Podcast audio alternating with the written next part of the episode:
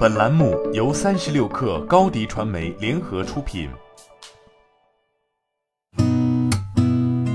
八点一刻，听互联网圈的新鲜事儿。今天是二零二二年二月十一号，星期五。你好，我是金盛。据界面新闻报道，腾讯影业的主体部分将从 PCG 平台与内容事业群被调整进入 CDG 企业发展事业群。同时，腾讯集团副总裁阅文 CEO 程武将继续领导该业务板块。在本次调整过后，腾讯影业作为腾讯公司的影视厂牌，将重点聚焦时代旋律作品开发，承担更多社会责任；而腾讯影业原有的强商业属性的 IP 影视化开发工作，将交由阅文集团旗下的新力传媒、阅文影视以及 PCG 旗下的腾讯动漫负责。据灯塔专业版数据，截至二月九号晚二十一时十七分。二零二二年全国院线电影总票房正式突破一百亿元大关，用时四十天，刷新中国影史年度票房最快破百亿纪录。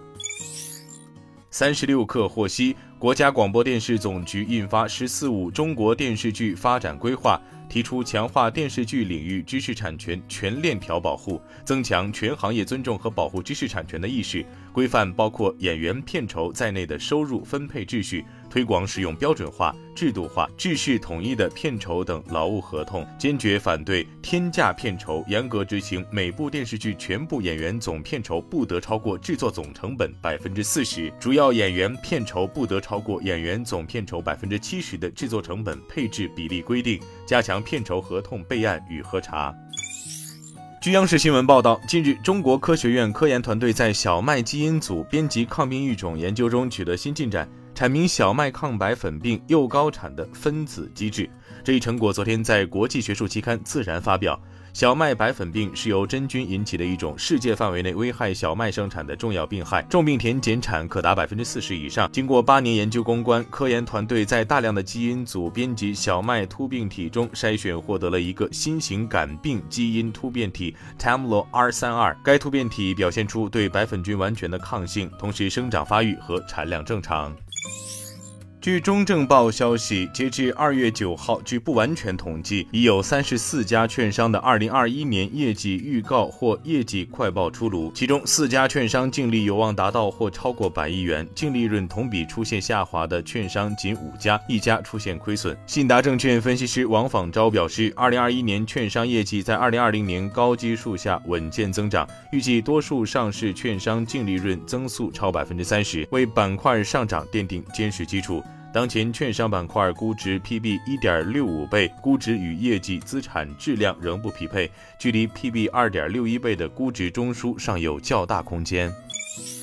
工信部近日再次公开征求对《工业和信息化领域数据安全管理办法》试行的意见。意见提出，工业和信息化领域数据处理者在中华人民共和国境内收集和产生的重要数据和核心数据，法律、行政法规有境内存储要求的，应当在境内存储；确需向境外提供的，应当依法依规进行数据出境安全评估。当地时间二月七号。英国核监管办公室和环境署发布联合声明，确认中国自主三代核电技术华龙一号通过英国通用设计审查。基于该技术建造的英国华龙压水堆适合在英国建设，但需经过深入评估并获得必要的规划及环境许可。二零一六年，中广核与法国电力集团、英国政府签署英国新建核电项目一揽子协议。根据协议，华龙一号在通过英国通用设计审查后，将用于该国布拉德维尔闭核电项目建设。今天咱们就先聊到这儿，我是金盛八点一刻，咱们下周见。